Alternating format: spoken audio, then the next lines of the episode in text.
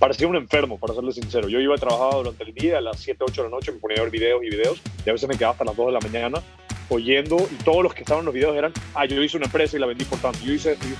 Era como, no puedo creer que esto es gratis, yo no lo podía creer, la verdad. Era como me lo, me lo consumía como un niñito adicto, para ser sincero, ¿no? Eh, y no creo que eso sea saludable tampoco, pero mi personalidad es así.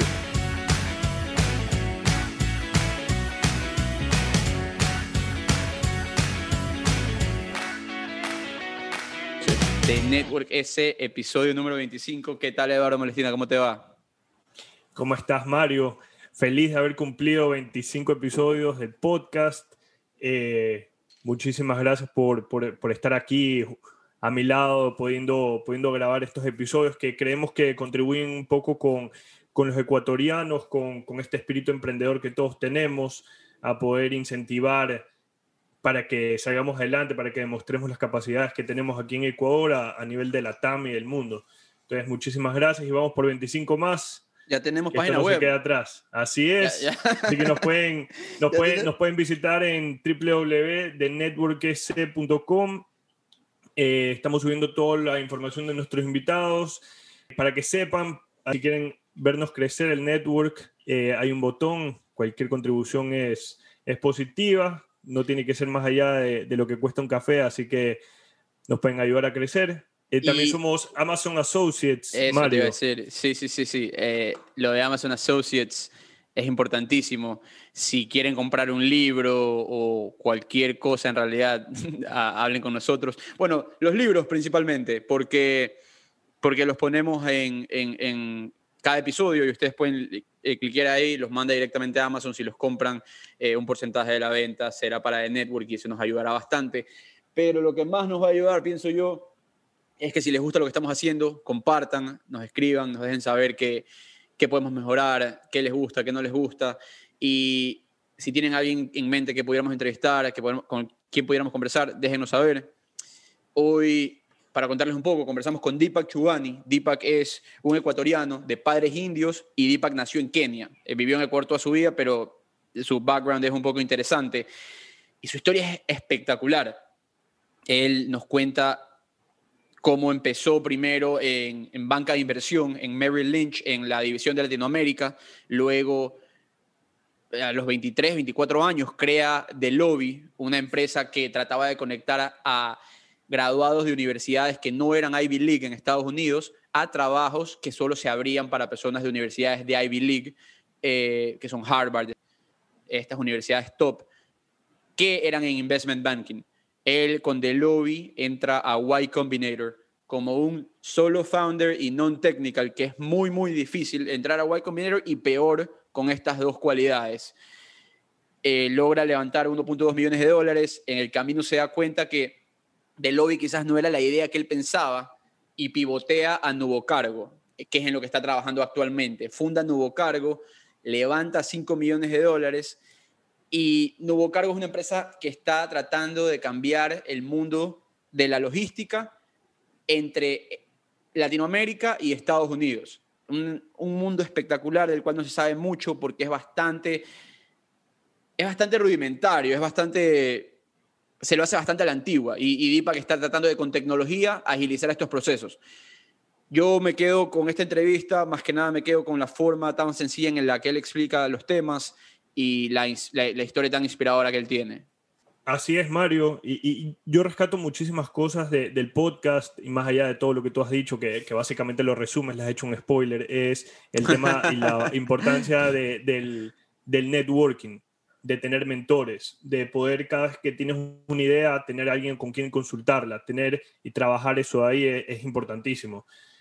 Y algo que también se van a dar cuenta es que Deepak eh, no tiene miedo a dejar las cosas si es que no van bien, simplemente tiene que ir hacia lo que realmente le llama la atención y, realmente él, cree que va a funcionar. Y eso pasó cuando salió de, de Mary Lynch a, a The Lobby, de Lobby a, a Nuevo Cargo hoy en día. Entonces, ya no le voy a hacer más spoiler, espero que lo escuchen, espero que le saquen provecho, compártanlo, den like, pongan sus comentarios y, y, cualquier cosa también pueden seguirlo en LinkedIn a, a Deepak, pregunten lo que sea, que él es una persona realmente excepcional. Una, una, cosa con la que me quedo de él, y ya con esto sí los dejo, eh, él dice, él dice una frase muy chévere y, es más o menos que yo creo que lo que más me ha ayudado en mi vida es tener la habilidad de escribirle a gente sin pena y encontrar una forma que se tomen algo de tiempo conmigo. Eh, eso, eso básicamente para mí resumió lo que estamos tratando de hacer en The Network y él lo explica de una manera excepcional. Así que espero que le saquen bastante provecho y que disfruten este episodio. Gracias por estar con nosotros. Deepak Chubani.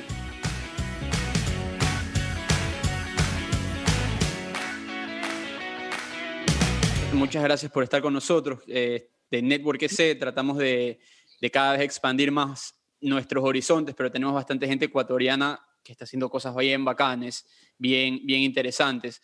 Y queríamos empezar con una frase que mencionas bastante, específicamente en un TED Talk que, dices, que diste en tu, en tu ex universidad, que dices, uh, When there's a will, there's a way, y que te ha marcado bastante. ¿Qué significa esto para ti? Bueno, primero que nada, gracias por tenerme. Eh, la verdad, muy, muy honrado, halagado, y creo que lo que están haciendo para todos los ecuatorianos y guayaquileños. Esto es increíble. A mí me hubiera servido muchísimo cuando estaba ahí en Guayaquil. Em, entonces, felicidades. Em, esa frase, no sé por qué, yo, no sé, yo creo que todo el mundo tiene como frasecitas que te motivan eh, cuando estás, no sé, growing up. No sé, la verdad no sé a quién se la escuché, pero desde que la escuché siempre me ha quedado, la ponía en todas partes y se volvió una frase sobre la perseverancia, yo creo, porque, porque creo que si uno no, bueno, por ejemplo, en Estados Unidos, que tú, Mario, también vives acá, pues uno también entra a, mundos muy ambiciosos viendo a la gente ir a, Harvard, a Stanford, a buenas universidades, y, te empiezas a imaginar de que pues todo lo, todo lo más ambicioso, la gente más exitosa tiene que haber empezado por ahí, em, los mejores colegios desde chiquitos, los mejores privilegios, y creo que a mí desde la universidad fui viendo gente que en mi colegio no vas a los Ivy League jobs y entrar a como trabajos muy competitivos y todo era como la persistencia. Entonces, todo que tenía que ver con la persistencia, o no sé, ser un inmigrante en Estados Unidos, todos los inmigrantes como que no, hablan muy como o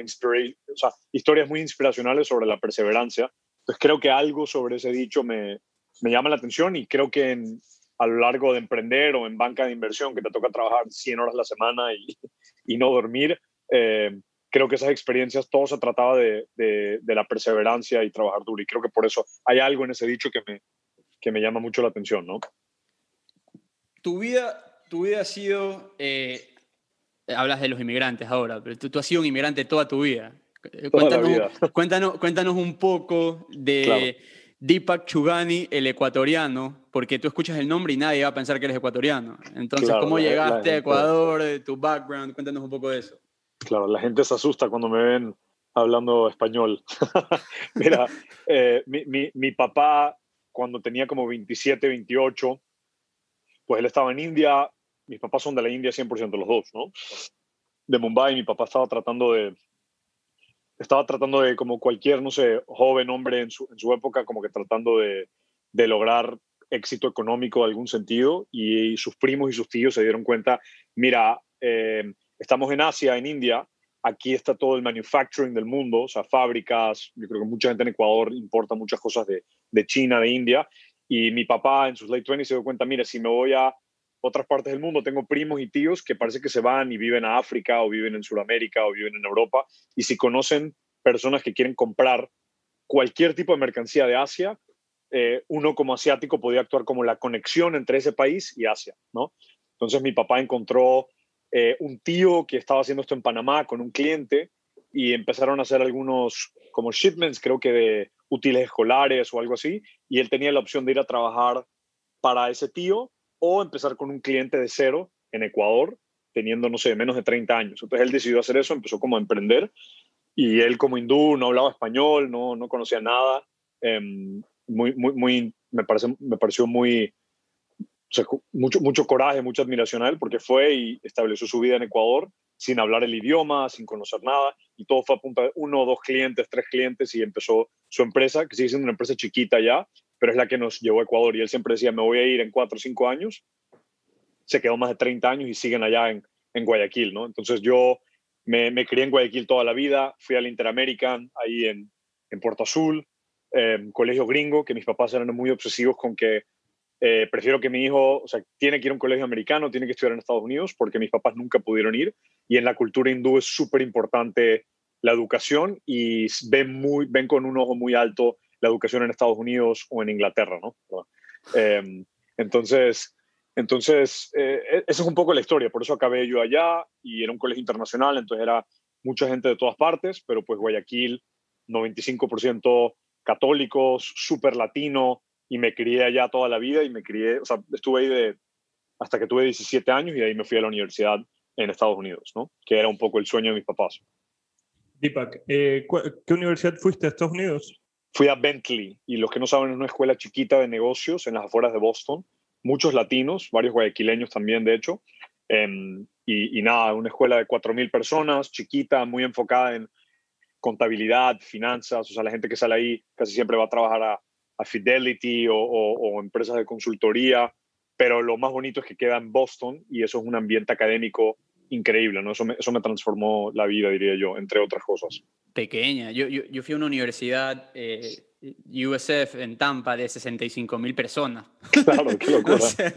o sea, aquí en, en, Ecuador las universidades son, son mucho más grandes que 4 mil personas.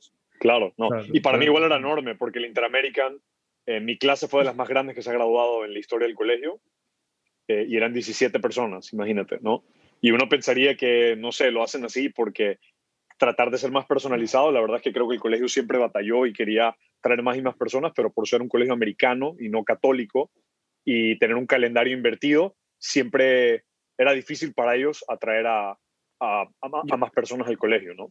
Yo vivía a dos cuadras del Interamérica, iba a, jugar, iba a, jugar, fútbol allá todas las tardes y siempre veía como algo extraño el, el, horario, el calendario invertido que ellos tenían, porque cuando nosotros estábamos en vacaciones, ustedes empezaban clases, básicamente. Exacto. Horario gringo, horario gringo, que ahora tú ya estando en Florida lo entiendes, ¿no? O sea, era el único colegio en Guayaquil con ese horario y creo que muy parecido a los de Quito también, ¿no? Y, y claro, Quito tiene el mismo. Sí. Hablabas, hablabas eh, indio en tu casa. ¿Cómo, ¿Cómo era ese cambio cultural de estar en Ecuador? Eso, es una buena pregunta. Mira, yo hablaba inglés, he hablado inglés con mi papá toda la vida. Cuando me retaban era en hindú, eso sí. Ya cuando te retan no, no te salvas.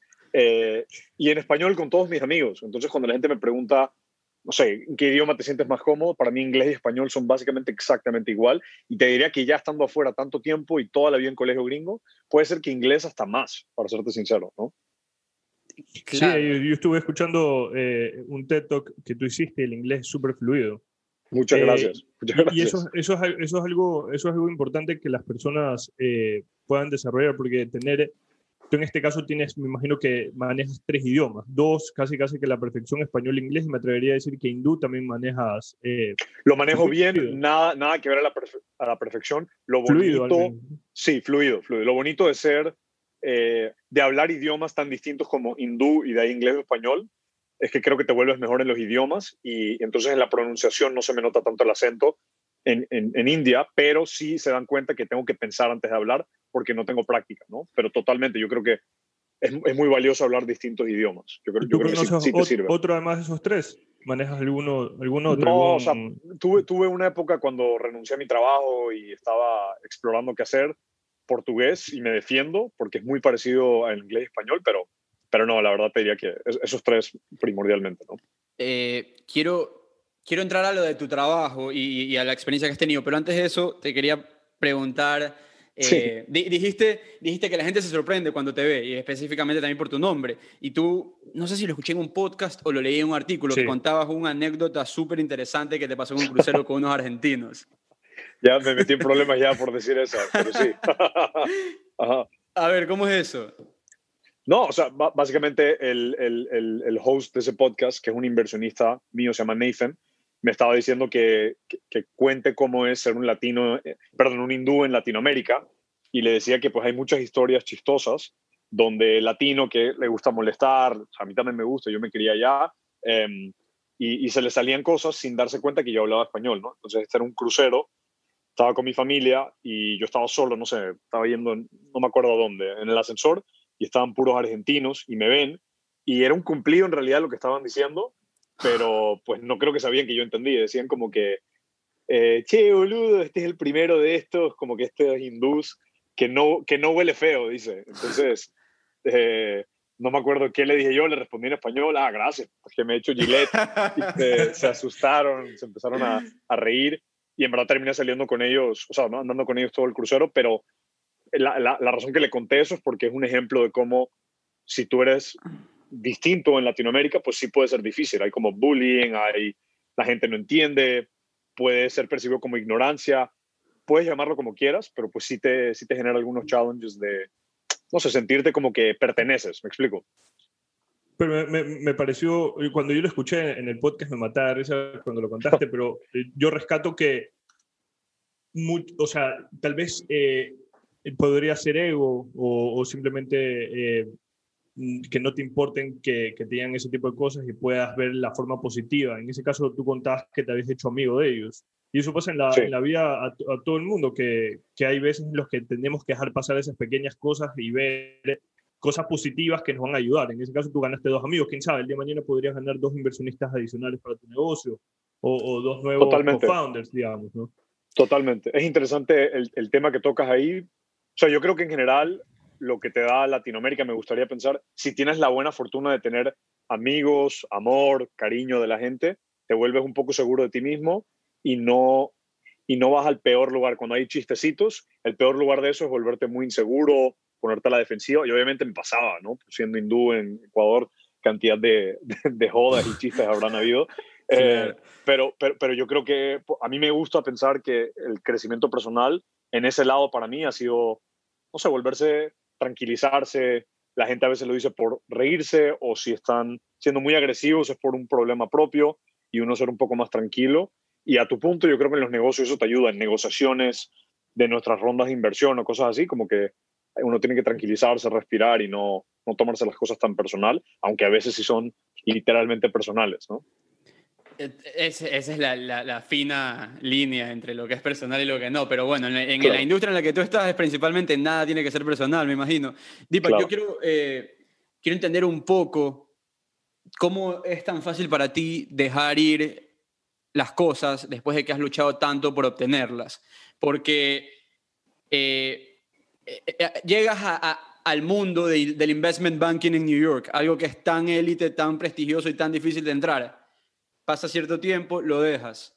Empiezas tu nuevo emprendimiento, que ya quiero tocar un poco eso en The Lobby, pivoteas a otro. Detachment, madurez, buenos consejeros, ¿cómo lo haces? Y no te obsesionas con una idea que tanto has trabajado. No, te agradezco la forma en la que lo dices.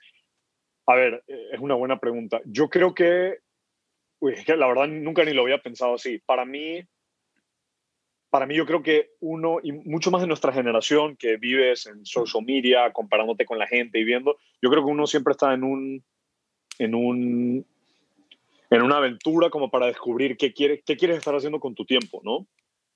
Creo que tuve la buena fortuna de que no tuve préstamos de la universidad o cosas así, entonces desde que me gradué estaba pensando qué quiero estar haciendo con mi vida eh, de una edad muy temprana, no sé, me gradué de la universidad a los 21, 22 y dije, eh, ok, bueno, entro a banca de inversión yo siempre, creo, creo que por ser guayaquileño, de hecho, latino, viendo que todo el mundo que le va súper bien económicamente son emprendedores. Entonces yo en mi cabeza decía, bueno, algún día voy a emprender. Era como un hecho y eso no es la verdad para mis colegas americanos porque tienen tíos y primos y papás que 20 años llevan en Procter Gamble o en Goldman Sachs o algo así. la verdad tienen una vida impresionante. Entonces yo tenía este chip, creo que quiero hacer algo propio, pero todo lo veía como una experiencia, ¿no? Entonces yo nunca lo vi como estoy en banca, ya tengo algo prestigioso y me quedo y lo dejo y como que estoy perdiendo algo. Yo lo vi más como, ya tuve esta experiencia, que era una experiencia que mi papá nunca pudo tener. Mi papá decía, mira, yo nunca fui a, una buena universidad en Estados Unidos, entonces nunca pude entrar a las corporaciones grandes, que en la India eso se ve como súper prestigioso, ¿no? Entonces yo dije, ¿sabes que estoy en Bentley? Es una universidad súper corporativa. Si ya estoy acá y veo a mis amigos entrando a banca, consultoría, déjame tratar de conseguir lo mejor que puedo conseguir y vivir esa experiencia. Y entré y la verdad no fue tan difícil renunciar porque mi trabajo era tan intenso de que, o sea, literalmente entrabas a las 9 de la mañana y salías a la 1 de la mañana, fines de semana. O sea, era muy, muy intenso. Había una época que me, me venían a visitar mis papás. Hay una anécdota de mis papás me vinieron a visitar, que no es poca cosa, ¿no? Que te vengan a visitar tu papá. Estaba en Nueva York tres días y los vi por como dos horas, a las once y media de la noche, que me vinieron a revisitar a, no sé, en el lobby del edificio, ¿no? Entonces como que tampoco es tan heroico renunciar a esa esclavitud de ese trabajo, pero sí pagaba bien. Y yo lo vi más como, mira, ya tengo algo que ya, es parecido a un degree de una top, top universidad, porque ya estuviste en banca de inversión, donde la mayoría de los que entran sí fueron a, a esas universidades, ¿no? A Harvard, a lo que sea. Y dije, si me va mal, tomando un riesgo, pues puedo volver. Y ahorita no tengo deuda, tengo ahorros aparte. Entonces, para mí fue más como el siguiente paso. Y yo lo veía más que, la verdad yo no, le, yo no le aconsejo esto a tus oyentes, pero yo, yo soy una persona obsesiva y mi obsesión ahí fue, no quiero tener los golden handcuffs de banca. O sea, ahorita no tengo, no tengo esposa, no tengo hijos, tengo ahorros y no tengo deuda, entonces voy a ir a arriesgarme, ¿no? Yo lo vi como algo, algo muy, muy, una muy buena situación para tomar el riesgo de emprender y fue por un par de mentores que tuve que era como que yo creo que te puede ir bien emprendiendo, yo creo que te puede ir bien emprendiendo y por eso sí me gusta lo que están haciendo este podcast porque yo sí siento que si no fuera por una o dos personas en mi trayectoria que conocí medio random, eh, uno era ecuatoriano, Sebastián Castro, de Kuski, em, y otro era un libanés, que es un emprendedor súper exitoso acá en Nueva York, que es inversionista mío. Si no fuera por ellos dos y sus historias, de lejos, no hubiera emprendido, ¿no? Entonces ellos eran como que hay algo más emocionante, entonces prefiero dejar esto y avanzar al siguiente capítulo. Y ya cuando estaba haciendo The Lobby, a tu punto, la primera idea, que les puedo contar bien la historia si quieres, más lo cambié porque mi obsesión era con eh, tener éxito en el emprendimiento y no obsesionarme con una idea y esa idea no estaba funcionando. Entonces fue una decisión un poco más como, pues si no quiero llegar a los 28, 29, 30 y seguir en una idea que no funciona, pues me toca hacer una decisión dura ahora. Eso sí fue más como, más pragmática, ¿no? Diría yo. La otra sí fue un poco más arriesgada. Eh, Deepak, ahorita que tú mencionas eh, el tema de tus mentores, eh, ¿Qué rescatas de lo que te han enseñado acá, los dos que acabas de mencionar ahorita, que, que, te han moldeado a ser la persona que eres ahorita? Mira, para serte muy, muy sincero, yo tengo tantos que han sido como mentores a lo largo de la historia que no podría solo decir que son dos. Pero si estamos hablando de estos dos puntualmente, uno es Sebastián Castro de Kuski, otro se llama Karim Atie, un libanés. Eh, y lo más que me dieron ellos, Sebastián Castro me dio como el empuje, nunca me voy a olvidar que ya estaba en banca y en su acento quiteño, chiche loco, ya renuncia, tienes que renunciar, tienes que darle, eh, como que diciendo que tú puedes, yo conozco muchos emprendedores, tú tienes las cualidades, dándote esa, esa retroalimentación, ese reassurance que no todo el mundo te da, especialmente si todos alrededor tuyo no emprenden o son banqueros, en mi caso, todos mis amigos eran banqueros, eh, eso ayudó mucho. Y de ahí Karim, eh, que era el otro mentor, él y Sebas, lo que, lo que más hicieron simplemente es su presencia. Ellos, al ser emprendedores, que levantaron dinero, que vendieron sus empresas, que lo hicieron y después sentarte contigo y decirte tú también puedes hacerlo, eso es el valor más grande que alguien te puede agregar. Pero lejos, o sea, eso es lo más importante, diría yo. Es un poco el cambio de mindset que existe también en, en, estos temas. Claro. Eh, háblame, háblame, un poco de, de lobby, porque eh, antes de que lo cuentes, yo Ok, The Lobby es creado para, para que sea más fácil para personas de universidades no Ivy League de entrar a la banca de inversión. Y esta es una pregunta que siempre la he tenido. Yo no estudié nada financiero, pero eh, bastantes amigos míos de la universidad donde yo estuve en Tampa, que eran financieros o eran ingenieros, habían estas ferias en las universidades. Iban, iba Goldman Sachs, iba JP Morgan, iba Citi, pero de universidades como USF y como múltiples otras que no son Ivy League, te contrataban, sí, pero te contrataban más para el back office. Sí, correcto. Esa es más o menos la idea que tengo. Entonces, si tú, si tú en una universidad Ivy League, van recruiters para investment banking específicamente. Sí, o sea, hasta, hasta en Harvard o algo así, para cada grupito en Goldman o en BAML, hay como cuatro puestos, cinco puestos al año para analista. Entonces, si es hiper competitivo en una universidad élite donde la empresa dice, yo voy a buscar candidatos para el rol front office, como dices tú, ¿no? De banca de inversión. Eh, y ellos ya tienen la ventaja de que mi amigo con el que tomé cálculo el año pasado ya tiene ese trabajo, entonces le voy a mandar un mensajito y, me voy a tomar un café con él o me voy a echar un viajecito a Nueva York porque estoy en Boston o en DC, que todo queda cerca en el Northeast. Y todos se conocen y se ayudan hasta tal punto que cuando estás en el proceso de entrevista, el que te está entrevistando ya te puede haber conocido, ya puede haber tenido tres llamadas contigo y tú sabes qué esperar, ¿no? Versus lo que te pasaba en una universidad donde no reclutan, es que ni siquiera sabes por dónde empezar. Tú te puedes despertar seis meses antes de graduarte y decir, quiero ser un banquero de inversión, y te das cuenta que hay personas que desde su segundo año, de los cuatro de la universidad, ya estuvieron networking, conociendo gente, haciendo pasantías. Entonces, yo tuve mucha suerte que como el grupo de Latinoamérica de Bank of America Merrill Lynch, se le cayó un candidato, le dieron la pasantía y él se cayó, se abrió un puesto y tenías que ser hispanohablante, o sea, tienes que hablar español, pero estar creado en Estados Unidos, poder eh, tener el Work Authorization americano. Eh, y un amigo de un amigo, porque habían visto que yo me estaba moviendo como loco, eh, más que nada para banca privada, que es lo que ha hecho Benjamín, nuestro amigo en común, ¿no? mandémosle un saludo, Benjamín un saludo Ahí al, al, gran Benji. y se abrió, se abrió ese, un cupo y me cayó a mí porque yo estaba entrevistándome, porque alguien le dijo a alguien, hablé con este, este tipo de IPAC, me pareció inteligente, está como banca privada, pero creo que le puede ir bien en banca de inversión, por lo que él hizo el verano anterior. Y se dieron las cosas y fue pura suerte, no fue sistemático, fue como que alguien se cayó, yo hablaba español, entonces pues fue muy de suerte y estoy seguro que mucha gente diría lo mismo. Entonces yo dije, ¿sabes qué? Esto me cambió la vida, voy a ganar bien, este trabajo me va a abrir muchas puertas.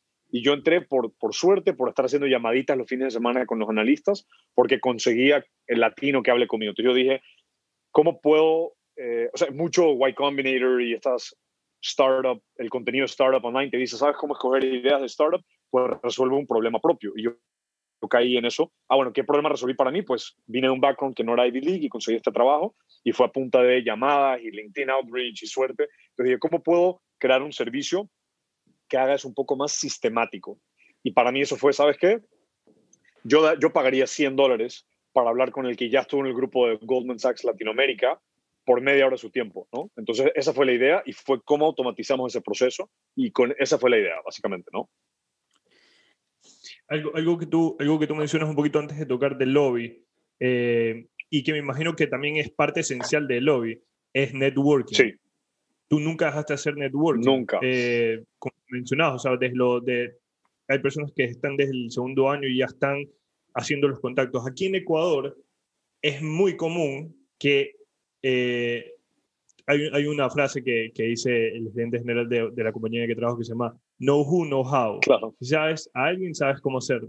Ahí en Estados Unidos yo hubiese creído que no era así, pero aquí tal vez es por contactos familiares, allá, ahí es por contacto creado puro y duro de negocios. Y eso es algo súper importante, que, que, es el networking, ¿no? Al final del día, ¿y cómo lo haces? Y ahí te quería preguntar, eh, ¿qué recomendaciones tú das para el tema de networking o cómo tú lo hiciste cuando tú no sabías qué hacer, porque tú no eras un, un estudiante de, una universidad de Ivy League? Claro, eh, buena pregunta. Y, y, creo que sí vale la pena aclarar ahí otra vez. Yo creo que en Latinoamérica la gente valora las conexiones porque dicen, ah, pues todos nos conocemos, es no sé quiéncito, esa persona viene de esa familia y ellos conocen.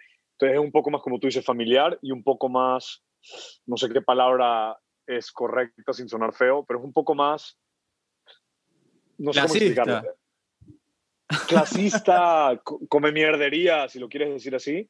Eh, pero, pero lo que a mí me gusta de la connotación que tiene networking en Estados Unidos es esta idea de eh, no estás haciendo conexiones para ver, ah, me a conectar con esa familia. Eso, también pasa, porque obviamente hay familias que le van súper bien en Estados Unidos, pero mucho más el joven estudiante en Estados Unidos está buscando tener, no sé, echarse un café con el analista que está tres años adelante para aprender cómo hizo, cómo moldeaste tu hoja de vida, cómo hiciste esto. O yo en emprendedor, que, que ahora soy emprendedor, cómo levantaste tu ronda de 5 millones de dólares para aprender cómo levantar la mía y hablar de los tips, los tricks, eh, qué tiene que tener mi empresa, qué métricas, o sea, y, yo creo que ese skill para responderte a ti, Eduardo, es, yo creo que lo que más me ha ayudado a mí en mi vida es la habilidad de escribirle a la gente sin pena y encontrar una forma de que se tomen algo de tiempo conmigo y hacer buenas preguntas y no esperar de que la persona, nadie te debe nada. O sea, nadie te debe ni 20 minutos de su tiempo. Tú tienes que ganártelo, ¿no? Si es una persona que que a ti te importa o que tú respetas, pues es tu trabajo encontrar una forma de que ellos digan, wow, yo quiero apoyar a esta persona, yo quiero apoyarla, quiero, quiero darles un consejo, entonces se trata de respetar el tiempo de la gente, en vez de, oye, un día quiero hacer esto, dame media hora de tu tiempo, no, es como que mira, así como usted, ustedes son increíbles en ese sentido, ya han escuchado podcasts míos que la verdad no me lo esperaba y es como que tienen preguntas muy puntuales, entonces creo que esa preparación te la enseñan en las universidades americanas de networking y que eso abre muchas puertas. Entonces, así es como yo también entré. Tenía un amigo mío que era ambicioso, él entró a un programa para minorías, que entró a banca de inversión y él me hizo una introducción a la persona que me ayudó a conseguir el trabajo en en, en, en Merrill Lynch y antes de hablar con esa persona ya estaba hablando con él para que me dé los tips de mejorar, pero nunca, nunca con ego. Ah, tú me, tú me tienes que ayudar a mí. No, como que gracias por 20 minutos de tu tiempo y tienes que volverte bueno haciendo buenas preguntas. Y creo que eso sí se puede perder a veces. Si cuando asocias las conexiones en Latinoamérica es más como clasista o elitista, cuando conexiones en, Estados Unidos es más como que conozco gente que ellos mismos hicieron esto, eso, eso, y es como, y ellos quieren asociarse contigo porque te ven trabajando duro y quieren apoyarte. Eso, eso es, eso son conexiones increíbles, o sea, son muy, son muy chéveres porque la gente se impulsa, ¿no? Tú, tú eh, tuviste en algún momento, solamente como una anécdota, alguna reunión que hayas tenido donde las preguntas que tú habías hecho, puede parecer medio, medio boba la pregunta, pero claro. voy hacia tú que, que quedaste mal, simplemente claro. no, no, te preparaste bien y, y, y, en las que sí te preparaste bien, tú te apoyabas en alguien mayor, eh, alguien mayor, alguien que te decía que ya había pasado por eso y te, tú haces como un primer filtro. Muy buena pregunta. Claro que tuve reuniones malas, o sea, muy poca gente sabe, pero yo, eh, bueno, mis amigos sí saben, ¿no? Yo, mi, la razón que entré por suerte en banca es porque mi, mi, mi, verano del tercer año, que es el más importante para entrar a banca, el verano antes de que te gradúes, si consigues un internship, te hacen una oferta y se vuelve mucho más fácil. Yo no conseguí nada ese verano y creo que yo estaba como muy vago y estaba pidiendo coffee chats, entrevistándome, pero no, no me acuerdo exactamente qué preguntas hacía, pero se notaba que yo no estaba tan preparado, creo, y se notaba que yo no sabía lo que estaba buscando, ¿no? Yo creo que las, las reuniones que yo he tenido que más van bien, donde yo pido consejo o donde yo doy consejo, es que la persona al otro lado tiene razones muy claras del por qué hablar conmigo y ya hizo su propio homework, ¿no? Un ejemplo chiquito reciente. Acaban de pasar los deadlines para Y Combinator y te escriben emprendedores, oye, no tengo idea de Y Combinator, quiero hablar contigo, que me ayudes. Y uno está tan ocupado que no da ni ganas de contestar. Cuando hay otras personas que dicen, mira, ya leí todo online, eh, leí un post que tú escribiste sobre el consejo y estas son mis preguntas. Si me das 10 minutos de tu tiempo, me encantaría. Entonces, no, tengo una regla, pero te diría que se nota siempre del otro lado si es una persona que hizo su research. Y si no lo has hecho, deberías encontrar, yo creo que es un skill, una, una, destreza buena a desarrollar, aprender a hacer preguntas que, que, que, que, hacen que la otra persona te apoye. Yo a veces también, si siento que la otra persona eh, está muy ocupada, soy muy honesto. Mira, yo no sé nada de este tema, estoy aquí para aprender. Si te parece que esto no es un buen uso de tu tiempo, dime qué leer y yo voy y vuelvo y te hago preguntas específicas. Pero te quiero respetar el tiempo. Interesante, muy buena esa, esa última, esa última que sí. dijiste, me pareció espectacular. Sí. Ay, ay, yo eh, creo que es mucho respetarle el tiempo a la gente, porque la gente del, del cual yo siempre he querido el consejo son la gente menos disponible. Y la gente más disponible, pues a veces es porque están haciendo eso todo el día, aconsejando a la gente o bueno, están en un periodo de transición, no quiero hablar mal de eso, ¿no? Pero eso siempre me ha pasado sí, a mí, que la gente que me dedica 10 minutos en la noche me cambian todo, con una conexión de ellos y, y resulta eh, en, no eh, sé, una locura, ¿no? Es, es igual que el podcast. Eh, nosotros estamos haciendo este tipo de, de, de entrevistas, de, de, investigaciones con Mario desde, desde hace varios días. Yo te diría que la tuya ya, ya la tenemos preparada, bueno, no preparada, pero ya claro. la hemos visto hace muchísimo tiempo y no, siempre la vamos filtrando entre Mario y yo. Entonces, sí, eso es algo es importantísimo. Sí nos ha pasado que me pasa mucho a mí que hago una pregunta porque no tuve mucho tiempo para, para prepararme o simplemente claro. no la pude decir bien también. No sabes cómo articularla correctamente. Pero interesante. La, la, la, comunicación, yo creo que es la cosa más underrated en el mundo. Poder hablar bien, hacer preguntas bien, cómo se siente la otra persona hablando contigo o sea, totalmente, me ha pasado que digo algo y se me salió mal o lo dije y yo como que, ¿por qué le pregunté eso si lo puedo haber buscado en Google tres minutos antes de la llamada? Y quedas medio bruto, pero yeah. no importa, porque así aprendes para la próxima, ¿no? O tratas de rescatarla durante la llamada. Deepak, eh, creas eh, de lobby, levantas capital, entras a Y Combinator. Y antes, antes de hablar de eso, quiero entender un poco sí. qué había para la persona que contestaba la llamada. ¿Qué había para la persona? Le pagaban a la persona del otro lado. Al, al sí. investment banker le pagaban por su tiempo. Correcto. Okay. Y eso fue súper controversial porque algunos estaban adentro del banco. A eso me imagino. A mí me, pareció, a mí me parece que no había ningún problema. Después vas aprendiendo, ¿no? Tienes una idea, suena bonita en un cóctel y vas viendo lo que es escalarlo y hubo, hubo, hubo, problemas con eso. Entonces decimos, ok, pues mira, la mayoría no son banqueros hoy en su banco, sino que estuvieron ahí hace un año, entonces conocen el grupo, conocen las prácticas y siempre tratando de moldearlo. Pero eso fue uno de los mil problemas con esa idea, ¿no? Pero sí, si el, si el cliente pagaba 60 dólares, 40 iban para el, el, el banquero, ¿no? Y ellos okay. ah, 40 dólares para hablar de mí media hora. Me decían, tírame todos los que todos los que pueda, yo los ayudo y aparte estoy ayudando a la gente que no tiene conexiones, ¿no? Entonces era como un ganar-ganar ahí. Entonces, con The Lobby logras entrar a YC. Estábamos leyendo que Y Combinator tiene un acceptance rate, acceptance rate de menos de un por ciento. Eh, es mucho más, se, supone que es más difícil entrar a Y Combinator como un solo founder que lo eras tú y encima non-technical. Era, era, eras alguien de la banca. Entonces, ¿cómo lograste romper este, esta, esta barrera tan complicada de entrar a Y Combinator? Exacto. Claro es interesante porque ustedes han hecho muchas preguntas sobre networking y creo que termina siendo parecido a eso, ¿no? O sea, yo lo que hice fue obsesionarme con YC porque este mentor Karim lo había hecho y vi cómo le cambió la vida. Y yo dije, ok, yo quiero hacer eso. No sé cómo, pero voy a hacer eso. Entonces, y yo justo, eh, no sé, esto era el 2017 y 2014, 15, YC empezó a sacar.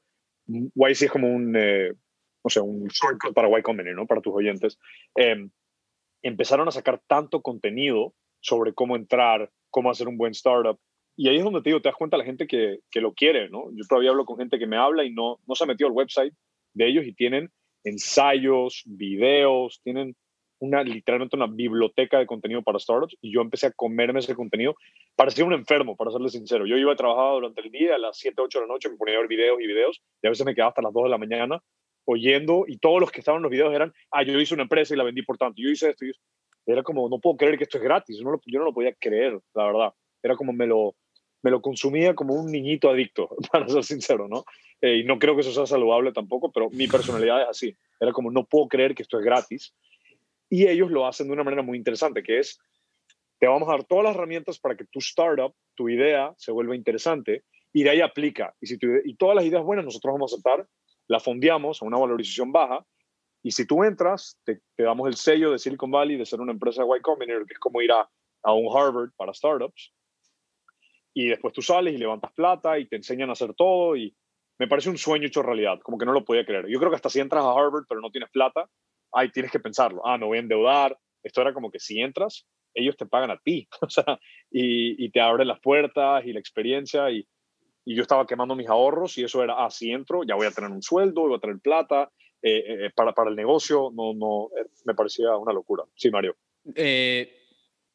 ¿Cuál fue, qué idea le vendiste tú a los founders de Y Combinator cuando fuiste a dar tu pitch? Porque como ya dijimos anteriormente, no tenías el technical background a tu favor y tampoco tenías un co-founder que lo tenga. Entonces, a lo que iba con lo que te comentaba era justo eso. Yo me puse a leer todo lo que ellos decían y lo que me di cuenta es que ellos le dicen a todos los founders lo mismo. Nosotros nos gusta ver fundadores que tienen una idea donde es un problema personal. Uno, que ese consejo, by the way, ya no estoy tan de acuerdo, podemos hablar de eso si quieren, pero bueno.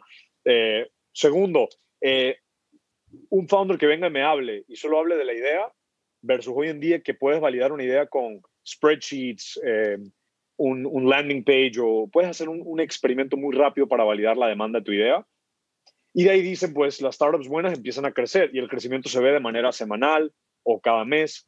Entonces yo escuchando y escuchando, ya me di cuenta, ok, yo no voy a aplicar hasta que haya lanzado algo y esté creciendo y hay una historia muy buena de por qué Deepak es un buen fundador para esta idea, ¿no?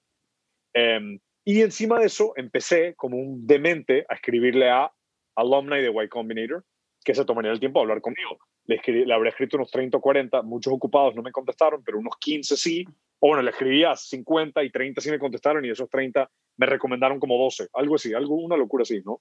Entonces fue, y obviamente su recomendación ayudó, pero creo que lo que más ayudaba era hablar con ellos, que me digan, suena interesante tu idea, tienes más tracción de la cuando yo entré, eh, no me gusta, pero creo que les va a gustar tu historia, y así, así, ¿no? Y de ahí en un momento en Nueva York, los partners de Y Combinator también hacen eventos para conocer a potenciales fundadores que pueden que, pueden aceptar y pude conocer, por suerte, a Jared Friedman, que es el partner de YC que me fundió, que hasta el día de hoy, si no me creen, es el único que no le parecía horrible la idea de Lobby. O sea, todos los otros han visto esa idea y la odiaban, pero a él le gustó, le gusté yo, y, y, él, fue, él estuvo en el cuarto cuando ya me decidieron entrevistar y él me dijo, sí, o sea, eh, él convenció a los otros dos en el cuarto, pero es gracias a él que yo entré, ¿no? Y fue por estar yendo a los eventos y leyendo y todo, ¿no? Y, y Combinator tiene un podcast que se llama How to Start a Startup. que está en YouTube también, está en Apple. Eh, es una clase que dieron en Stanford. La vamos a poner aquí en el link. Es espectacular. Son 20 episodios donde te dan una charla de diferentes founders de cada stage del startup eh, que vas a pasar. Entonces, ok, entras a Y Combinator, levantas capital, eh, por ahí estuvimos leyendo cerca de un millón y medio, quizás más, eh, corrígeme si estoy equivocado. Fue, 1.2 millones, sí. 1.2. Y te das cuenta, ¿de qué te das cuenta para después lanzar el, el gran cambio que diste? Y, y, para que nos cuentes un poco de eso. Perfecto, entonces mira, Em, justo esa obsesión que les comenté, que quería entrar a YC, em, uno de los aprendizajes más grandes es, es mucho mejor obsesionarse sobre crear un buen negocio. Y yo creo que sí creía que The Lobby podía ser un buen negocio, porque decía, ah, mira, todas estas ideas medio raras de consumer, como mi mentor que les conté, Karim, él tuvo una idea que, ah, me meto en tu inbox, si compraste algo en Amazon la semana pasada y bajó de precio esta semana, yo te consigo un refund automático. No eran como ideas que tú pensarías, ah, eso es un negocio standalone, eran como ideas interesantes eh, que le pueden agregar valor a un consumidor. A mí me parece que el lobby era así y me convencí que tiene que ser un problema mío, personal. Entonces entramos a YC. YC me dijo, mira, trata de crecer lo más rápido posible estas 10 semanas y de ahí tratas de levantar tu, tu, ronda y en este, en este empuje de crecer vas a aprender mucho del negocio. Entonces creo que estábamos haciendo, vendiendo 10 llamadas a la semana y mi partner de YC me dijo, faltan 12 semanas a Demo Day, tienes que llegar a 100 llamadas a la, a la, semana. Yo estaba solo, yo no tenía employees y era crecer 10x en tres meses, aparte de levantar plata, aparte de aprender, no sé, a manejar la operación, que yo era el que hacía el scheduling de las llamadas, o sea, fue una locura, ¿no? Pero en ese, en ese, en ese empuje a crecer, empecé a ver fallas en el modelo de negocio, que, no sé, que no es tan fácil adquirir a la gente, que me tocaba explicarles por qué hacer esto en The Lobby versus ir a LinkedIn por correo. Ver algunas fallas, pero dije, ¿sabes qué? todo eso se puede work out. Entonces salí con cara fuerte a levantar plata porque me la creía. Yo estoy aquí, esta idea les gustó a Y Combinator, que son como mis dioses, y levanté 1.2 millones de dólares. Y mientras yo estaba levantando el dinero, porque cuando estás levantando dinero, tu enfoque se va totalmente fuera del negocio, los números empezaron a caer y ahí empecé a ver otras fallas. Y ya volví a Nueva York, ya con dinero, ya, ya, ya podían pagar, contratar gente. Y duramos como cuatro meses ya con el equipo que monté, contratamos a ocho personas tratando de todo para ver, ok, ya yo, Deepak, mandando mil correos con los usuarios, pude vender llamadas, ¿cómo puedo escalar esto? Porque todo lo de YC es, ok, ya pudiste vender siendo súper scrappy 3 mil dólares, 5 mil dólares al mes, ¿cómo vas a llegar a 60, 70, 80 mil dólares al mes para ya explotar la empresa? Que eso es lo que pasa con la mayoría de startups buenos, encuentran cómo escalarlo. Y simplemente ese, ese momento nunca llegó y yo en el verano, esto era, yo hice YC, me gradué en marzo de 2018 eh, ya en mayo, junio, dije, ok, ya tenemos el dinero, ya estamos tratando cosas, está bajando el volumen. Si para fines de año, ya empecé a ver como fallas, o sea, para fines de año tenemos que estar vendiendo, no sé, 60 mil al mes. Y tratando y tratando y prensa y una cantidad de cosas, y simplemente no funcionó. Entonces ya a fines de año yo dije, estoy gastando mi tiempo, estoy gastando el dinero de los inversionistas, que para mí era una responsabilidad enorme. Voy a parar y cambiar la idea. Y justo en todo ese proceso fui viendo fui conociendo la trayectoria de los startups de mi cohorte de YC y me di cuenta, wow, las empresas que mejor van aquí, que a mí me gustan, no son ideas súper así, ser zero to one, son ideas que mm, están innovando en algo muy puntual, pero que en, algo que ya funciona o tiene un modelo de negocio muy validado. Y, fue como un, un, mix interesante de la innovación y la tecnología, pero en algo más centrado y pragmático. Yo dije, a mí me puede ir bien en eso porque yo no soy un inventor, un machine learning expert que voy a inventarme algo patentable o algo así, ¿no? O sea, fue como más como, no, no, no, no nos engañemos aquí, ¿no? Si quiero esta experiencia, va a tener que ser un tipo de, ese tipo de idea, básicamente. Si, si, tú, si tú ves hacia atrás en el tema del lobby y tú podrías eh, categorizar dónde estuvo el error, eh, ¿el error se dio por un mal modelo de negocios o porque simplemente el producto no, o sea, no era Mal modelo de negocio, mal modelo de negocio y mal mercado. El producto quedó bien, funcionaba, lo fuimos automatizando, creamos un sistema de scheduling, lo hicimos de manera súper barata, fuimos súper scrappy, pero el mercado y el modo de negocio no funciona, básicamente.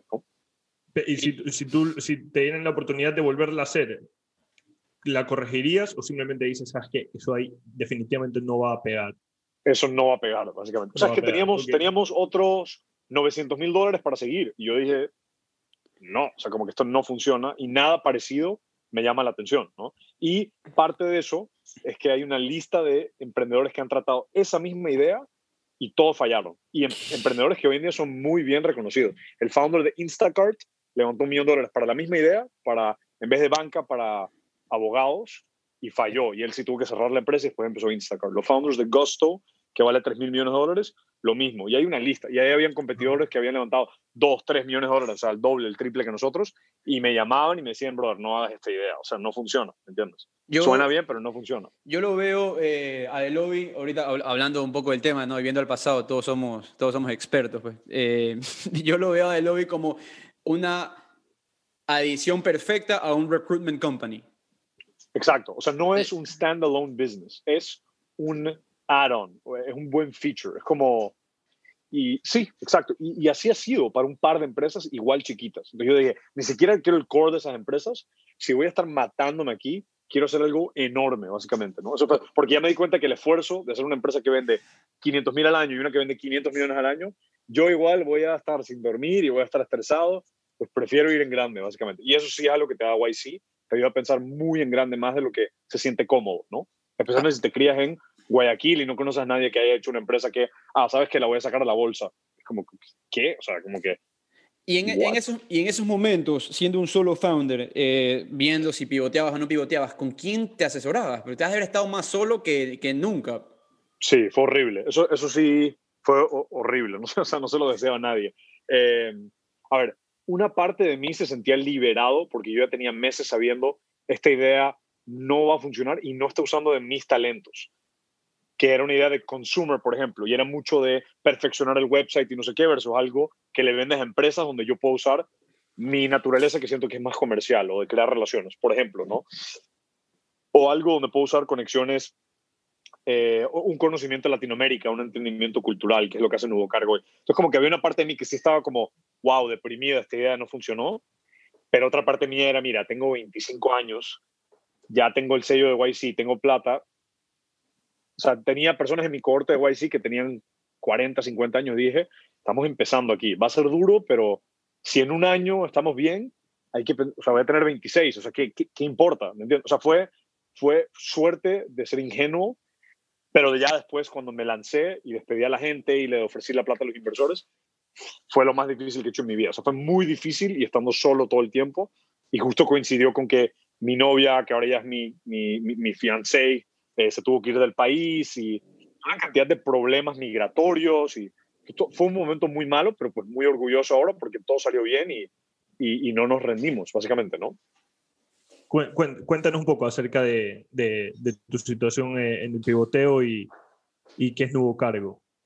Perfecto. Em, bueno, la situación del pivoteo, como les dije, fue muy, muy difícil, pero creo que se hizo las cosas bien en el sentido de que cuando ya decidimos parar con The Lobby, bajamos lo que estábamos gastando a casi nada. Después me tomé un par de meses para escoger la nueva idea y la fui contando a los inversionistas, algunos como que qué vas a hacer, otros como que yo te apoyo, lo que escojas. Eh, y de ahí ya cuando escogí la nueva idea, eh, legalmente no había por qué ofrecerle el dinero a los inversionistas. Yo decidí ofrecerles, mira, me queda 70% de la plata, aquí está, si quieres llévatela, si no, eh, tranquilo, ¿no? Si no te quedas y, y, y, vamos, nos apegamos al viaje, muchos me apoyaron, otros se fueron, súper entendible. Em, y ya yo escogí la idea, que obviamente les puedo hablar de ese proceso, pero fue muy como ya viendo todo lo que aprendí allá en, en Y Combinator, hablando con la gente, y, dije, ¿qué ideas o qué primero qué mercados y qué modelos de negocios me encantan, porque ya di cuenta que ese es el problema del nuevo cargo, qué mercados tienen algo interesante que está pasando y qué modelo de negocio puedo encontrar que está funcionando en Estados Unidos o en Europa y yo puedo traer a, en mi cabeza era Latinoamérica, pero terminó siendo un híbrido entre Estados Unidos y Latinoamérica, ¿no? Eh, era esto de la logística internacional y irónicamente tenía algo que ver con lo que mi papá ha hecho por 30 años, entonces era algo que me llamaba ahí y terminamos haciendo nuevo cargo. Si quieres te cuento, no sé si tenías una pregunta ahí sobre eso que te vi. Sí, solamente eh, quería hacer una, una aclaración, no, no, sé, igual, eh, no sé si sea tan importante, es, estuvimos leyendo que el tema en White Combinator, los inversionistas no ven muy bien que la gente pivotee. Eh, no, no, sé si estoy equivocado, solo leí. En, en Y Combinator todas las empresas pivotean, eso es lo más loco. No pivotean tan radicalmente como Nuevo Cargo hizo de The Lobby, pero hay demasiadas empresas. Yo escribí un post sobre este proceso y creo que cada cohorte de YC hay como 15 founders que me escriben sobre ese proceso, porque muchos entran con una idea cuando tienen dos meses de progreso, levantan, no sé, 500 mil dólares o algo así y cambian la idea. Y hay dramas, pero la gente que está invirtiendo está invirtiendo así de temprano, em, entonces ellos saben el riesgo, pero obviamente si es un cambio así radical, me parece ético que, que ofrezcas el dinero y, demás, ¿no? Algo, algo que, que, estuve escuchando en, las, en ese podcast que menciona Mario, que lo vamos a poner también aquí, es y que me doy cuenta de White Combinator, que sí he investigado bastantes, ellos le apuestan mucho a la persona. Es más, en el momento en el que tú creo que eh, aplicas, tienes que mandar un video de un minuto de tu equipo. Ni siquiera es que de, del negocio, es de tu equipo. Entonces ven tu equipo. la calidad de personas que tienen. Entonces yo creería, y me pongo en los, en los pies de un futuro inversionista, esperemos, es que tú apuestas por esa persona y si esa persona está dispuesta, tiene una gran idea que lamentablemente no funciona, tú sabes que podría venir una siguiente nueva idea. Entonces, podría... Exacto. Exacto, así, así, así, piensan ellos, ¿no? Así piensan. pero eso, eso también es, eh, eso también es un poco interesante, porque tú no tenías que devolver el dinero legalmente y, y aún así decides dar la opción a, los, a las personas que te habían, que te habían apoyado de, de, ok, toma el, toma el dinero de regreso. ¿Qué, cuál, ¿Cuál fue ahí la reacción que, que obtuviste? Eh, mira, la realidad yo tenía muchos, como, The Lobby era una idea medio, medio malonga, que yo no sabía, ahí vas aprendiendo, ¿no? Fui, salí a levantar dinero y yo me consideraba un, fundador como, mira, teníamos crecimiento, me consideraba un poco carismático, no sé, eh, versus otros que son como muy técnicos y no podían hablar bien, pero ningún inversionista se reunía con nosotros de fondos, porque decían ese mercado es malo, yo he visto esta idea. Entonces yo empecé a levantar plata de muchos cheques chiquitos, de ángeles. Pues yo tenía como 40 inversionistas. Entonces entre esos 40 habían algunos que habiendo invertido 10 mil dólares, que era muy poco, sentí como rabia de, de, que cómo es que cambiaste la idea, yo invertí en esto y, y, los entiendo perfectamente. Entonces yo dije, mira, puedo limpiar el cap table, que el cap table es como la matriz de quién, quién es dueño de qué en la empresa. Entonces cuando los que invirtieron tenían una parte de la empresa y yo tenía como quitar y limpiar mucha gente y quedarme con los que me decían, qué coraje que tuviste al cambiar, me encanta, quiero invertir más. Habían algunos que los llamé y me dijeron, yo quiero invertir el triple hoy, porque no puedo creer lo que hiciste. O sea, gente en San Francisco que ya la gente es visionaria, impresionante, ¿no? Entonces, parte de mi decisión fue, sabía que YC no iba a quitar su dinero, porque ellos nunca hacen eso, es como póliza. Ellos dicen, mira, tenemos tan, suficientes empresas que cambiaron la idea cuatro veces y después valieron mil millones de dólares, que no, no, o sea, no vale la pena para mí sacarlo. Yo igual entré a una valorización bajísima, así empieces mañana de cero, es una buena inversión para mí. Y tenía suficientes otros inversores que me dijeron, yo te apoyo, si, si ofreces la plata yo no la voy a sacar. Entonces muchos me fueron dando esa confianza y yo dije, voy a dormir mejor en las noches si le doy esa opción a esta gente que no está feliz de estar acá porque es un estrés innecesario cuando vas a volver a empezar, ¿no? Em, yo lo vi más así, yo valoré mucho dormir bien eh, y no obsesionarme por, que puede sonar muy arrogante, no sé, 500 mil dólares, que es muchísimo dinero para un negocio, pero ya en ese mundo de YC, lo bueno que te hacen es, si tu idea es buena y el mercado es grande y vas bien, vas a poder levantar millones y millones de dólares. Entonces, no tomes decisiones a corto plazo por 300 mil dólares o 200 mil dólares. Ellos te ayudan a pensar así y eso también es una mentalidad privilegiada que ellos te dan porque ellos son parte de este network que te puede conectar con tanto capital, ¿no? Si no, tú, pues, 500 mil dólares, yo eso puede ser cuatro años de vida empezando, o sea, no voy a ni loco lo suelto pero te van enseñando cómo pensar a largo plazo y creo que eso es algo súper valioso para que la gente te confíe con dinero a grandes escalas. Quieren saber que tú eres una persona que va a poder manejar el capital de manera responsable, ¿no? Ahora, entonces, pivoteas a Nuevo Cargo. Nuevo Cargo es, es una empresa de tecnología en el área de la logística entre México y Estados Unidos. Correcto.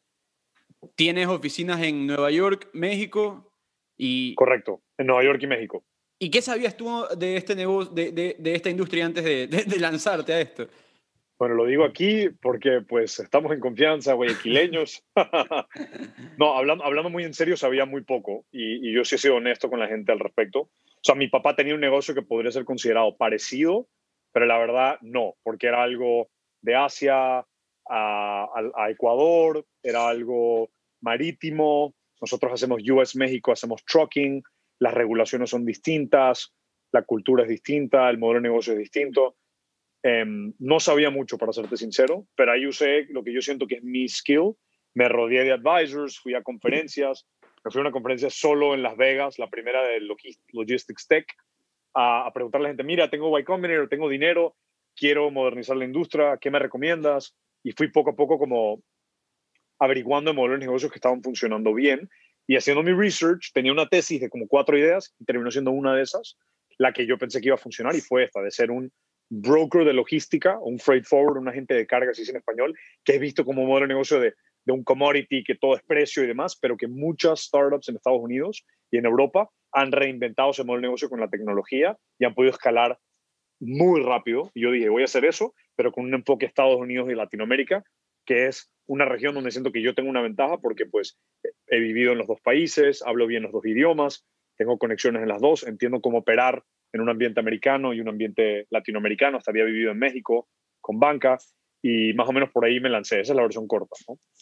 Eh, cuéntame para las personas, bueno, yo la verdad que todavía no logro entender qué es nuevo Perfecto. Cuéntame así como si fuese Perfecto. De la manito, de la manito. Imagínate, de la, manito, masticada. Mira, tú me estás hablando de un micrófono, de una laptop, yo tengo una camiseta puesta, tú también, tú tienes un espejo atrás tuyo, Mario. Todos estos productos pasan por supply chains, cadena de suministros, una palabra muy grande. ¿Qué significa? Pasan por un proceso del lugar donde se fabrican, eh, del transporte de donde se fabrica hacia el país donde se consume. Entonces, todos los iPhones, la gente sabe que se hacen en Foxconn en China. Nadie habla cómo llegan de Foxconn en China a todas partes del mundo. Pasan por un proceso logístico, ¿no? Entonces, imagínate literalmente un camión de tequila de Jalisco llegando a donde estoy yo en Nueva York. Primero vas al producer de tequila en Jalisco. Ellos tienen que, tienen una facilidad donde van a cargar y empacar todo el tequila y ponerlo en un camión. ¿Quién les consiguió el camión? Ellos llamando mil camiones, que les den una buena tarifa, que los ayuden a ir de Guadalajara a la frontera americana, ¿no? O van con un broker que trabaja y hace esto todo el día. Ah, yo te consigo, yo tengo mil camiones en mi network, yo te los consigo, ¿no? Entonces, ese es el primer paso. Tengo que recoger la carga, tengo que asegurarme que fue una buena tarifa, después llega a la frontera, después en la frontera pasan una cantidad de cosas para mover el camión de tequila Em, del lado mexicano de la frontera al lado americano. Hay papeleo que tienes que poner con el gobierno mexicano, americano. Mira, estoy exportando tanto tequila y en Estados Unidos estoy trayendo tequila. Ah, aquí no hay drogas, ahí está, haz esta inspección, este papeleo, etcétera, ¿no? Y de ahí otra vez en el lado americano conseguir otro camión, porque el camión mexicano no siempre puede ir hasta el final por temas regulatorios, otro camión que lo lleva al destino final, al cliente en Nueva York, a, a una discoteca acá, a una tequilera, lo que sea, ¿no? Un, un convenience store. Ese proceso tiene muchas personas involucradas, muchas empresas, la persona que te recibe, la persona que te recoge, el camionero en México, el camionero en Estados Unidos, el broker, el, el, el, FDA que tiene que inspeccionar la carga. Eso es muy complejo, pero es la industria más vieja que puede existir porque el comercio internacional es lo que de eso vive todo el mundo. Ese proceso pasa muy offline y fragmentado en distintos sistemas y hay un modelo de negocio muy viejo que es freight forwarder, un agente de carga ¿Y qué significa eso? Yo no voy a tener los camiones, ni las navieras, ni nada, pero yo te voy a coordinar todo este proceso como un servicio.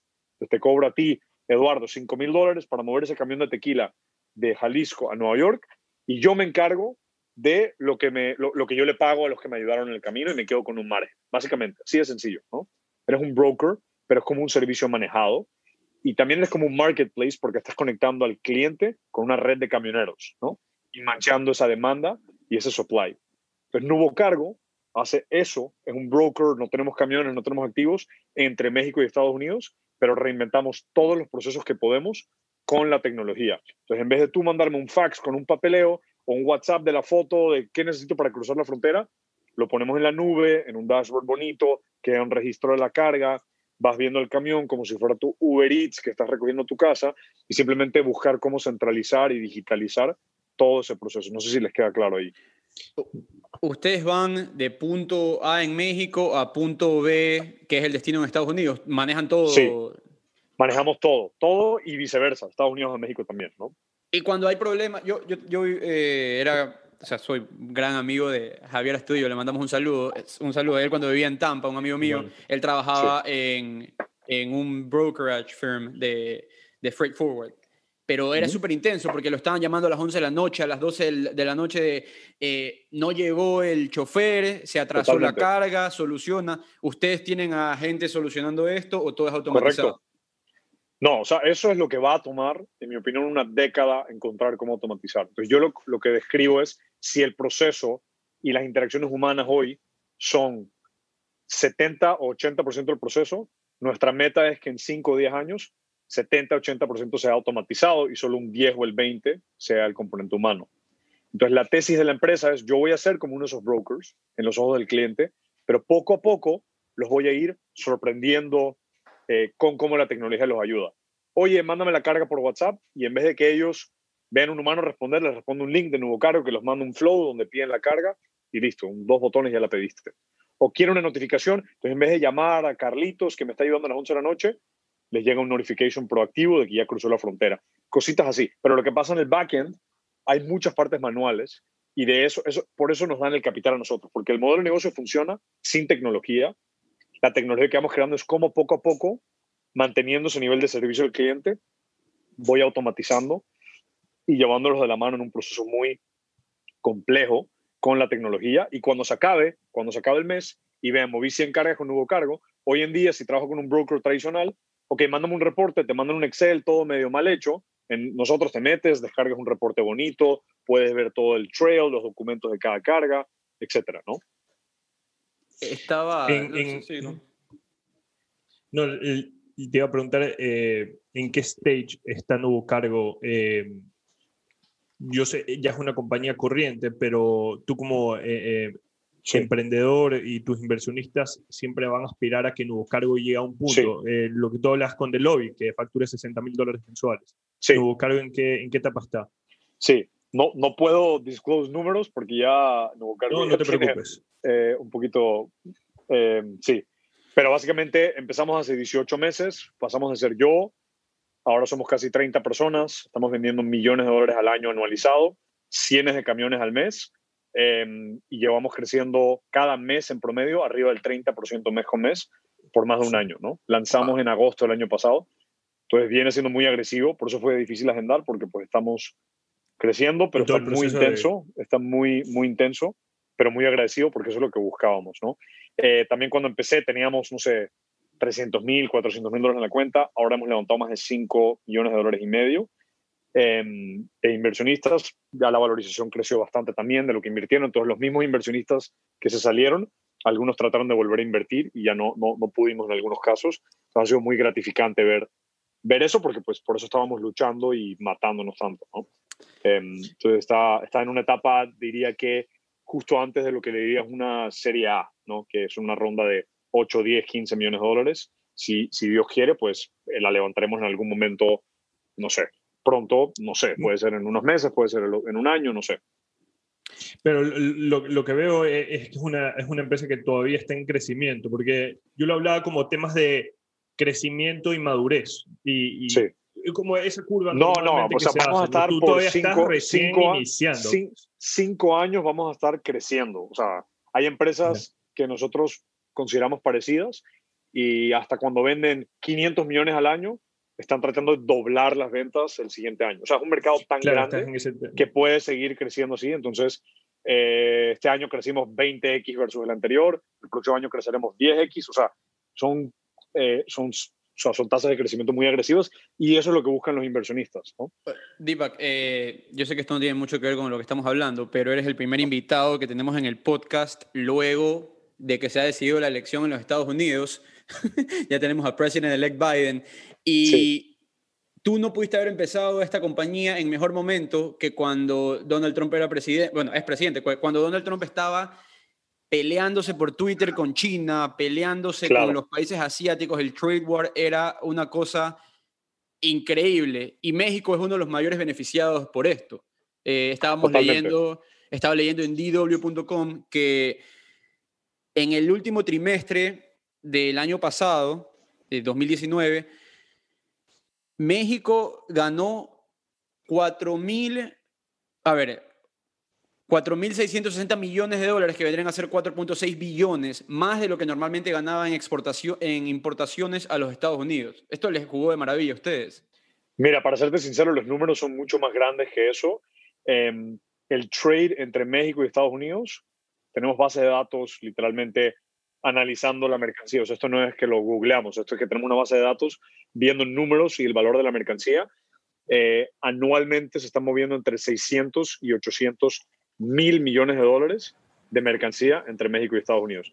Y solo en el transporte se gasta entre 30 y 50 mil millones de dólares, o sea, 50 billion, solo en mover la mercancía y 80% de la mercancía se mueve eh, over the road, o sea, terrestre, que es lo que hacemos nosotros, ¿no?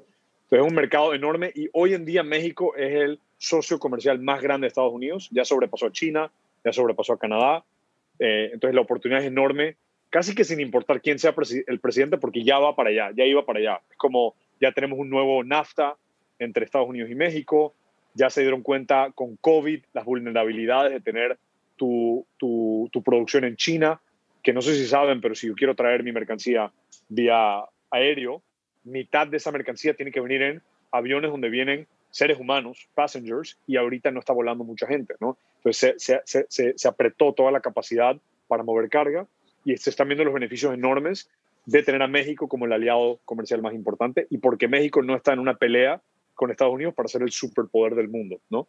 Entonces, hay muchísimos estudios que muestran que México y Estados Unidos va a ser la relación de comercio más importante como por el resto de nuestras vidas, ¿no? los tres que estamos aquí, ¿no?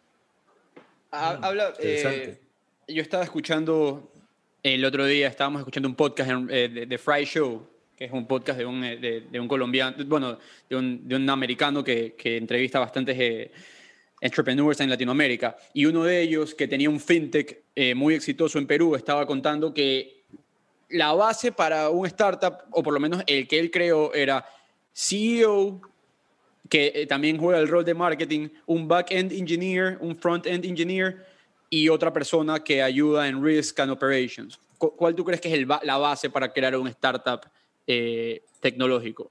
En tu campo. La base, la, base en, en, términos del equipo que debes tener, ¿o a qué te refieres, Correcto, sí. Bueno, hay mucho, es un ejemplo de que hay mucha literatura online. Yo creo que depende mucho del tipo de negocio. O sea, si estás montando un negocio de logística como el de nosotros y de tecnología, pues personas que entiendan el mundo logístico, el mundo de tecnología y de pronto personas que tengan la personalidad que vaya bien con la industria. O sea, es muy distinto montar un nuevo cargo que es muy comercial, que es muy de lidiar con una industria muy anticuada. Yo creo que tienes que tener mucha paciencia para eso. Eh, si, eres un, si eres un desarrollador que solo le gusta resolver todos los problemas con código, pues no, no podrías montar algo como un nuevo cargo porque la paciencia no te, no te dura, ¿no? Eh, hay un podcast muy bueno, un tipo que se llama Kevin Ryan, que él fue el fundador y chairman de eh, Business Insider, que es media, Guild, que es e-commerce, MongoDB, que es súper enfocado, o sea, súper developer tool, así hiper técnico. Y él siempre dice, para cada empresa que yo empiezo, la idea tiene que estar, eh, o sea, el CEO o las dos o tres personas que la fundan deben ser, eh, o sea, deben ser personas que, que, tienen la personalidad adecuada para ese mercado y ese modelo de negocio. ¿no? Entonces, algo tecnológico, obviamente, si quieres crear tecnología, software que sepan crear eh, eh, tecnología, pero yo diría que también importa tener el tipo de personalidad que le va a ir bien en esa industria, con esos clientes, con esos stakeholders, ¿no? Eh, Deepak, eh, tengo una última pregunta antes de entrar a las últimas que nosotros hacemos, no te quitamos más tiempo. Eh, quiero retomar eso que habías dicho, que, que, tú no necesariamente estás de acuerdo con que tienes que resolver un tema personal para emprender. Cuéntame en síntesis. Eh, sí, o sea, ya, ya, ya, sueno como estoy repitiéndome, porque no sé, los únicos podcasts que he hecho digo lo mismo, pero básicamente... Eso no lo he escuchado, te digo. Sí, ya, ya, ya. Eh, mira, cuando tú eres un, una persona como todo lo que hablamos hoy, ¿no? Eres un outsider y haces networking y de ahí entras al mundo y aprendes. Me parece que mucho, hasta YC hace esto, y yo no estoy de acuerdo, es decirle mucho a la gente que la única forma es con una buena idea de un startup de tecnología, porque es tan competitivo, todo el mundo lo quiere hacer, porque las valorizaciones crecen y levantas toda esta plata. Hay mucha competencia, entonces dicen, la única forma que tú vas a encontrar una idea donde tú tienes un insight único es si empiezas con problemas personales. Y es un buen consejo a nivel macro. Obviamente, si yo entiendo íntimamente el proceso de conseguir un trabajo en banca de inversión, me puede ir bien con esa idea porque yo sé mucho más que la persona que no, no tiene ni idea de cómo son los procesos y trata de hacer la misma idea. Entonces, siempre tienes una ventaja si tú vienes de ese mundo o hasta logística. Hoy probablemente hay algo en mi corazón que dice, como esto lo hizo mi papá, pues es como volver a mis raíces. hay algo ahí que si es algo personal, te puede ir muy bien, pero siento que en la generación que vivimos, que hay gente que tiene 25, 26 y quieren emprender, y todos son urbanos, están en ciudades y quieren hacer un tech startup, empieza a haber mucha competencia en el mismo tipo de ideas. Que todo el mundo, todo el mundo cree que estamos en el 2012, donde, ah, no sé cómo pedir mi, mi, mercado de, de, Megamaxi, pues Instacart, y eso va a ser una idea grande, pero ya hay mucha competencia para estas cosas sencillas. Entonces yo lo que le digo a todo el mundo, a todo emprendedor, es como que, mira, está bien, encuentra algo donde tú tengas algún edge personal, pero si solo te limitas a problemas que tú personalmente has tenido como una persona de 25 años, urbana, en una ciudad, que le gusta la tecnología, probablemente vas a estar pensando en ideas medio incrementales como el lobby, ah, ¿cómo conseguí mi trabajo? Hice esta cosita, pero en vez de ser recruiting, porque hay competencia, voy a hacer esta cosita, eh, te puede costar versus mirar el mundo. Ahorita se están modernizando industrias trillonarias como fintech, la logística, eh, el área legal, eh, agricultura, o sea, industrias muy, muy gigantes y complejas que, va a haber innovación y hay modelos de negocios que funcionan. Lo único que te tienes que calar es, ¿sabes qué? No soy un experto, pero me va a tomar un año y me voy a volver un experto. Yo le recomiendo a la gente que no se cierren esa posibilidad también, pero siempre hay una ventaja si tú tienes una conexión personal a la idea o a la industria o a los clientes o lo que sea. Muchas gracias, Deepak. Eh, esta pregunta la hacemos a todos nuestros invitados y en pocas palabras, ¿qué es la innovación para ti? ¿Qué es la innovación para mí? Buscar cómo hacer, buscar cómo mejorar el status quo. O sea, no sé cómo más decirlo, sería como lo más genérico, ¿no? Se hace de tal manera, yo lo voy a mejorar, eso es innovar, de alguna manera, ¿no? Tecnología o no. Eh, Deepak, eh, recomiéndanos dos libros, por favor, y eh, algún podcast. Menciona, eh, justamente mencionaste uno hace poco, no pude anotar rápidamente el nombre, entonces me gustaría que me lo vuelvas a repetir. Mario, no sé si tú quieres hacer la pregunta de cierre o no te quitamos más tiempo. Sí. ¿Qué, qué podcast mencioné? Ya se me olvidó. Mencionaste. Ah, el de Kevin, eh, Kevin, Kevin, Ryan.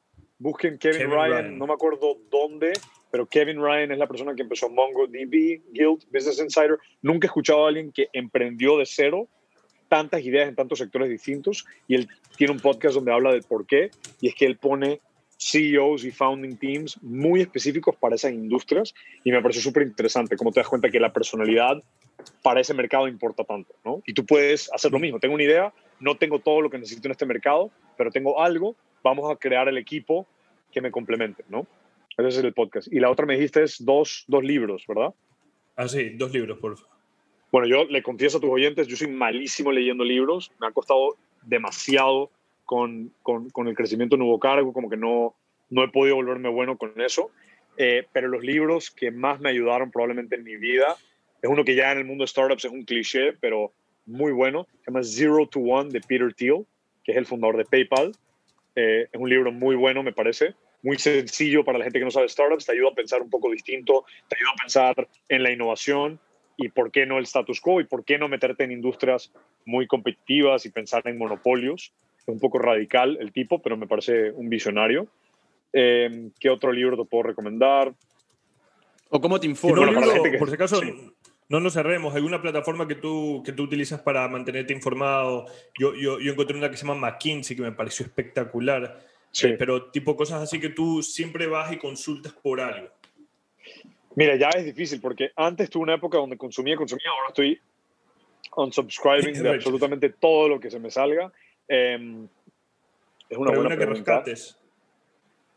yo volvería a reiterar que pues en el mundo de startups todo lo que sacó Y Combinator en su momento, cuando yo no tenía nada, era, o sea, te cambia la vida si lo usas bien y lo puedes, y, lo pones en la práctica. Solo tienes que creer que tú también puedes, que la otra persona que lo está viendo en otra ciudad del mundo es igual que tú. No en algún momento no sabían nada y hoy saben un poco más y mañana sabrán un poco más y eh, yo, yo empecé todo Esta, esta, este journey hace tres, tres años y medio y siento que ha pasado una eternidad, entonces lo mismo para tus oyentes si empiezan se viene, tengo 27 ahora, cuando empecé no, o sea, como que hay que empezar, ¿no? Hay que empezar y ya.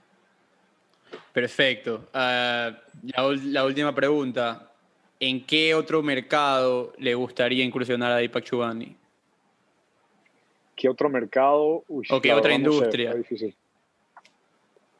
Em, el único comentario que le haría a tus oyentes es, ya después de tanto tiempo entiendo por qué los inversionistas en Silicon Valley se obsesionan con software businesses. O sea, Nuevo Cargo es más como un marketplace, los márgenes son más bajos, pero el mercado es enorme.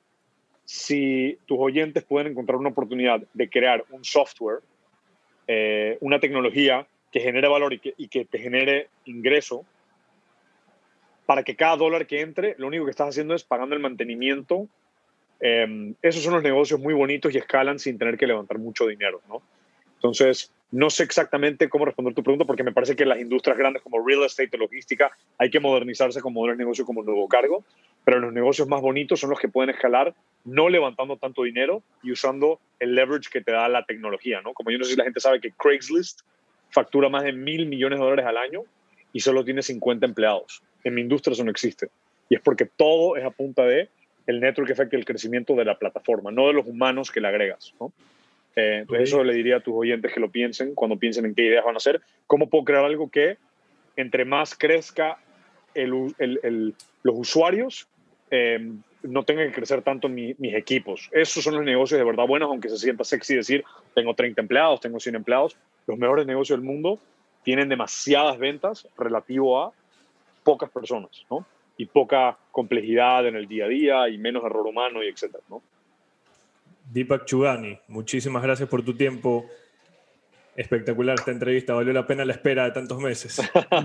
Buenísimo. No, yo creo que, que, hemos hecho mejores preguntas que las que te hubiésemos hecho hace algunos meses atrás. Así ya, buenísimo. buenísimo. Esperamos tener una segunda parte. Muchísimas gracias por tu tiempo y suerte con Cuídense todo. y sigan haciendo esto. Buenísimo, buenísimo el podcast. Muchas gracias. Cuídense. Saludos. Gracias por tu tiempo. Chao. chao.